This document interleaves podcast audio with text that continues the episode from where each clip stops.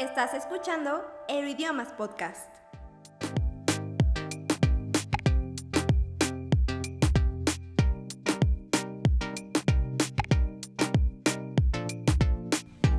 Hola futuros políglotas, yo soy Seth Juárez y esto es Euroidiomas Podcast, temporada 4, episodio 8. Ya llevamos 8 episodios de esta cuarta temporada y bueno, comenzó el Mundial de Fútbol, el polémico Mundial de Qatar 2022, una vez más, y por última vez 32 selecciones se disputan el trofeo del mejor equipo del mundo, un torneo que tiene lugar cada cuatro años y que justamente tiene entre muchas curiosidades pues el tema de las canciones oficiales. Me llamó mucho la atención que este mundial, el tema que fue interpretado en la ceremonia de apertura corrió a cargo de un integrante de BTS, es decir, un ciudadano de Corea del Sur, un artista de Corea del Sur, y bueno, pues la canción está en el idioma inglés y es, eh, pues creo que bastante positivo que comience a diversificarse la baraja de artistas que se hacen presentes en este tipo de eventos. ¿Por qué? Bueno, pues para darle difusión a la cultura de distintos países y a los movimientos eh, artísticos de cada uno de los países que sin duda enriquece este tipo de eventos. Y recordaba, la, la primera canción de la que yo me acuerdo de un mundial es justamente la Copa de la Vida, que después podremos hacer un debate sobre cuál es la que más nos gusta.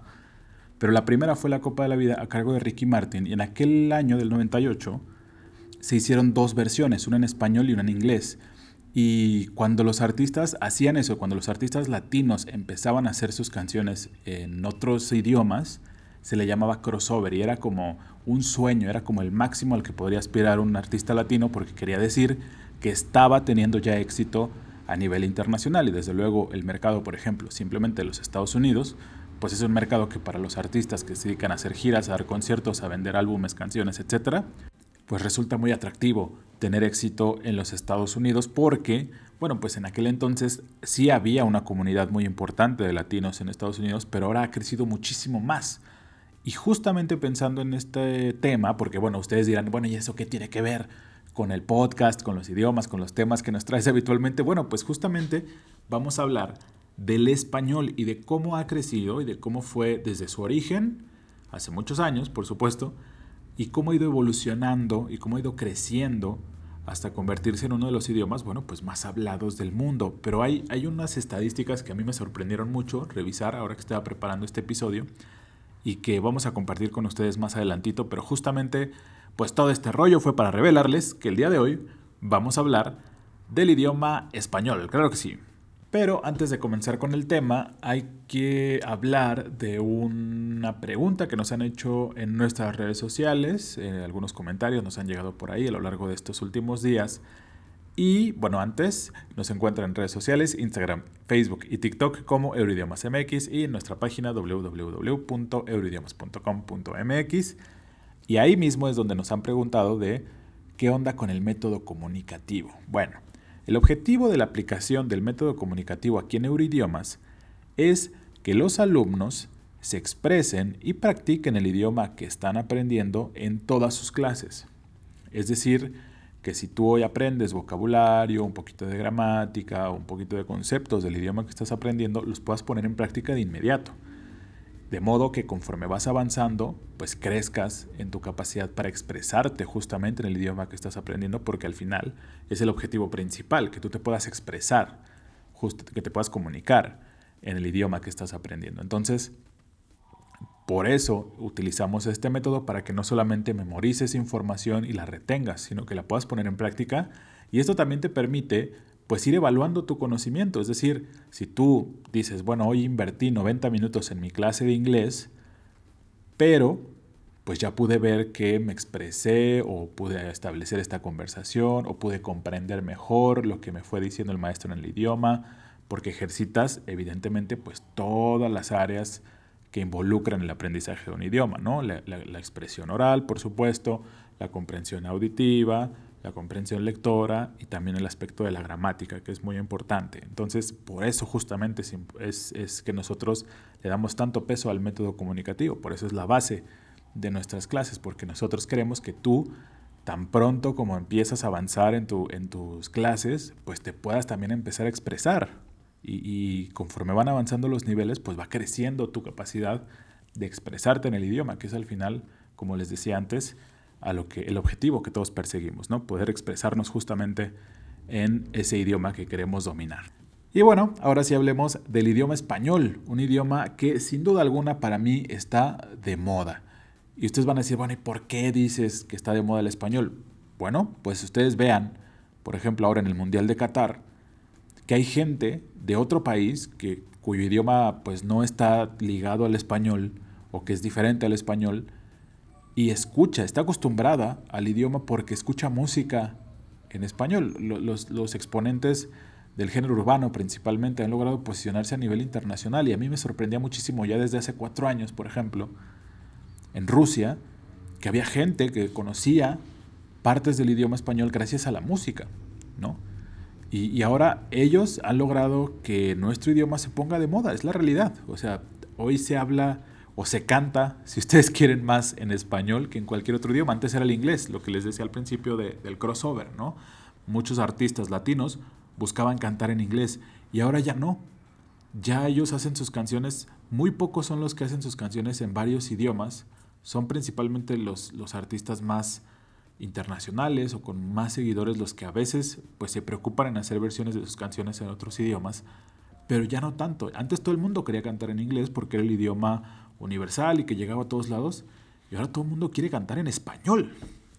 La música ha provocado que el idioma se ponga de moda. Y otro aspecto que ha colaborado a este argumento que yo les acabo de decir es el tema de los streamers, por ejemplo, que son chicos que se dedican a crear contenido para, para plataformas como Twitch, como YouTube, eh, y bueno, ahora pues también microcontenidos como TikTok y, los Instagram Reels. Pero hay muchísimos exponentes muy fuertes de, eh, que hablan español. Por ejemplo, Ibai Llanos un chico que vive en Barcelona, que es originario de Bilbao y que de repente ah, en el verano pasado tuvo 1.5, me parece, o, un millón de personas viendo en vivo un evento de boxeo que él organizó y que él, y su gente produjeron. ¿no? De repente ya hace eventos anuales, eh, mundiales de, globos, eh, eventos de carreras de go-karts y por supuesto también jugando diferentes títulos y conectándose con otros streamers. Y, esta cultura nueva para muchos, pues también se ha logrado posicionar en el gusto de, mucha gente a nivel internacional. Y mucha gente está escuchando el idioma español gracias a ellos también. Y se están acostumbrando y se están habituando y se están interesando por aprender el idioma español. También un fenómeno muy similar, aunque creo que a menor escala, el español, eh, que, que, lo que pasó con el idioma coreano, con la cultura de Corea del Sur, ¿no? que ya hablamos también de ese tema en, episodios con la maestra Luisa y en episodios anteriores de aquí del podcast de cómo la cultura de Corea del Sur pues, se ha logrado posicionar gracias a exponentes como BTS y, otros grupos de K-Pop y también el, terreno de las series, ¿no? de, los K-Dramas, eh, cómo esto ha colaborado para que la gente se interese por aprender el idioma coreano. Yo creo que si tú le preguntabas a la gente hace 10 años qué idioma quería aprender, yo creo que si te dabas, si, tú les decías, dame tres opciones de idiomas que quieras aprender, el coreano no figuraba en ninguna de esas tres. Y hoy, si tú sales, estoy seguro que muchas personas de las que tú les preguntes van a incluir el coreano entre esos primeros tres idiomas, ¿no? Y si tú preguntas ahora, volviendo al español, si tú vas al extranjero, seguramente, a lo mejor en Corea, por ejemplo, ¿no? Este, este tipo de reflexiones que se hacen de repente, ¿no?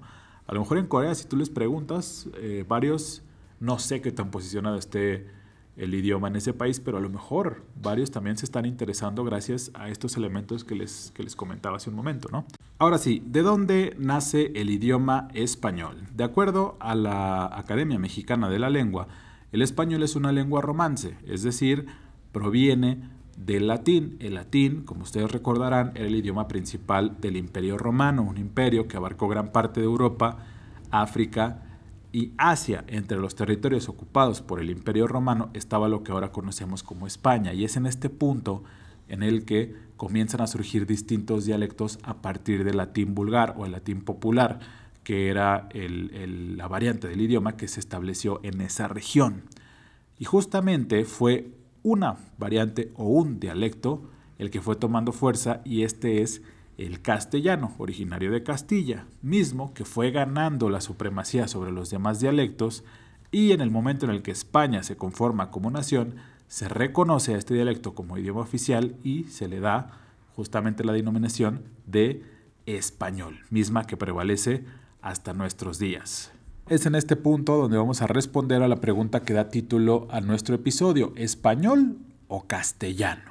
Porque seguramente ustedes han escuchado que también hay gente que se refiere a nuestro idioma como castellano, por la razón que les contaba hace un momento. Al ser el dialecto que predominó, fue una historia un tanto similar a lo que ocurrió en Alemania, donde había varias, varios dialectos y poco a poco uno se fue, se fue imponiendo hasta que finalmente fue denominado como el oficial. ¿no? Fue, fue parte de lo que sucedió con el castellano, pero volviendo a la pregunta, de acuerdo a la Real Academia de la Lengua Española, eh, son válidos los términos castellano y español. La polémica sobre la cual estas denominaciones o cuál de estas denominaciones resulta más apropiada, pues ya es algo del pasado. El término español resulta más recomendable porque carece de ambigüedad, ya que se refiere de modo pues eh, claro a la lengua que se habla hoy en pues, muchísimos lugares del, del mundo. Asimismo, también es la denominación que se utiliza internacionalmente. Si ustedes van, por ejemplo, al inglés, la forma en la que ellos se refieren, las personas que hablan inglés se refieren al español es justamente Spanish. Aún siendo también sinónimo de español, resulta preferible reservar el término castellano para referirse al dialecto románico nacido en el Reino de Castilla durante la Edad Media o al dialecto del español que se habla actualmente en esa región.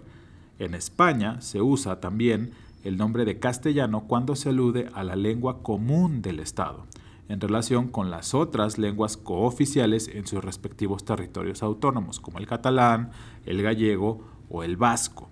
Así es que aclarado está, no hay un término incorrecto, es decir, ni castellano es incorrecto, ni español es incorrecto, sin embargo, sí hay un estándar, un término universal para referirse al idioma, que es español. ¿Vale? Y ahora pasemos a las estadísticas que les contaba hace un momento, y es que me sorprendió muchísimo descubrir que, por ejemplo, 595 millones de personas en el mundo hablan español, ya sea como su lengua nativa o como segunda lengua. De esas 500 o de esas cerca de 595 millones de personas, 496 tienen el español como idioma nativo o como lengua materna. Y ya si revisamos los países, por supuesto, el continente americano es el, es el continente que más hablantes de español tiene, al ser un territorio que en su mayoría fue conquistado por la corona española, el idioma logró permanecer, contrario a lo que ocurrió con el Imperio Romano, que donde el idioma latín no permaneció, sino que evolucionó y, se diversificó en estas lenguas romances, el español sí que se quedó, aunque sí hay acentos distintos y algunas variantes de vocabulario y demás en Latinoamérica, pues todos nos logramos entender, ¿no? La mayoría nos logramos entender eh, en un 90%. ¿no? Son algunos términos muy específicos los que de repente pueden variar entre región y región, pero el español sí predomina en Latinoamérica. Lo que me llama la atención, por ejemplo, y es también un poco de lo que les hablaba al principio, es que en los Estados Unidos hay entre 10 y 100 millones de hablantes de español. Eh, y creciendo, ¿no? Gracias a la comunidad latina que radica en los Estados Unidos ya hay muchísimos, muchísimos millones de, hablantes de español, no así todavía en Canadá, donde, donde al parecer, de acuerdo a esta gráfica que proporciona IP Data, hay entre 10.000 y 100.000 hablantes nativos de español, ¿eh? no hablantes de español, hablantes nativos. Esto quiere decir que entre 10 y 100 millones de personas originarias de un país que habla español radican en Estados Unidos y entre 10 mil y 100 mil personas originarias de un país que habla en español radican en Canadá. No hemos llegado tan al norte, pero pues hay mucha gente que se está yendo a vivir a Canadá en los últimos años ¿eh? también. Y llama la atención que esta misma cifra, entre 10.000 y 100.000 de hablantes nativos de español, está en Australia y en Brasil, donde se habla, bueno, en el caso de Brasil, portugués, y en Australia, inglés. Muy interesante siempre este campo de las estadísticas y ver cómo el idioma español se ha ido expandiendo alrededor del mundo. En el caso de Europa, eh, hay un país, por ejemplo, de, Europa que no tiene tanta presencia de, hablantes nativos de español. Allá todavía no llegamos los, los latinoamericanos y es eh, Suiza. Ahí no hay tantos hablantes de español, tampoco Rusia. Y ya si vamos a Asia, eh, China y la India también tienen muy pocos hablantes de español. En África solamente hay un país donde hay hablantes nativos de español que es Argelia. Y bueno, es importante aclarar que no es que en los otros países no haya hablantes nativos de español, sino que esta gráfica de IP Data registra a partir de 10.000 habitantes que son hablantes nativos de español en determinados países. Por lo tanto, por ejemplo, les mencionaba, Suiza tiene menos de 10.000, Rusia tiene menos de 10.000, China tiene menos de 10.000, India tiene menos de 10.000. Pero llama la atención, por ejemplo, que Japón está al nivel de Canadá, Brasil y Australia. Tiene entre 100.000, no, entre 10.000 y 100.000 habitantes hablantes nativos de español. Interesante que en Japón también haya una comunidad importante de, de latinos. Los países con más hablantes de español, el top 4 es y aquí pido un redoble de tambores. Aquí sí gana México, señoras y señores, estamos en primer lugar. Somos el país que más hablantes nativos de español tiene, desde luego, pues tiene que ver con el, la extensión del territorio de México, que al ser un, país pues grande, tiene también un gran volumen de, habitantes y por lo tanto esto le pone en primer lugar de hablantes nativos del idioma español. En segundo lugar está Colombia, sorprendente, esto, es un dato también un tanto sorprendente. En tercer lugar está Argentina, con quien nos vamos a enfrentar en este Mundial de Qatar. Esperemos que haya pues un empate, ¿no? Eh, lo que sea mejor para, para las dos selecciones, un salomónico empate, si es así. Y en cuarto lugar está España. Curioso, el, el país que da origen a este idioma es el cuarto lugar, ni siquiera entran al podio. Evidentemente esto tiene que ver o está directamente relacionado con una densidad poblacional y con, la extensión del territorio de España, que es un país mucho más pequeño que México, eh, más pequeño que Argentina y un tanto también más pequeño que Colombia. Así es que ahí están números interesantes sobre el idioma español y un poco del origen de nuestro idioma, que es muy bonito, que es un idioma cálido, amigable, como somos los latinos y que sin duda alguna vale muchísimo la pena seguir descubriendo, aunque ya llevemos años de, hablarlo y creamos o, estemos seguros de que lo dominamos plenamente, siempre hay cosas por aprender de nuestro idioma español. En este caso, bueno, pues el origen y algunos de los datos estadísticos sobre la presencia del español en el mundo a nivel internacional. Como les decía, estamos de moda. Los que hablamos español o el idioma español está de moda. Y si ustedes quieren aprender, si ustedes son extranjeros y el español no es su, primera lengua, recuerden que en idiomas pueden aprender. Tenemos cursos de español para extranjeros desde cero. Así es que si están interesados, pregunten, contáctenos en nuestras redes sociales. Recuerden, nos encuentran como Euroidiomas MX. O si ustedes conocen a algún extranjero, porque seguramente a lo mejor si no saben, pues no me van a entender. Pero si ustedes conocen a algún extranjero que esté interesado en aprender español, pues ya saben que la mejor opción es Euroidiomas MX. Así nos encuentran en Facebook, Instagram o pueden visitar nuestra página www.euroidiomas.com.mx. Muchísimas gracias por haberme acompañado en el episodio de hoy. Recuerden que tenemos una cita la próxima semana. ¡Chao!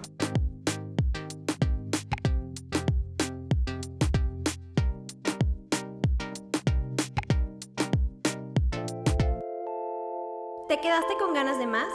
Búscanos en redes sociales como Euroidiomas MX.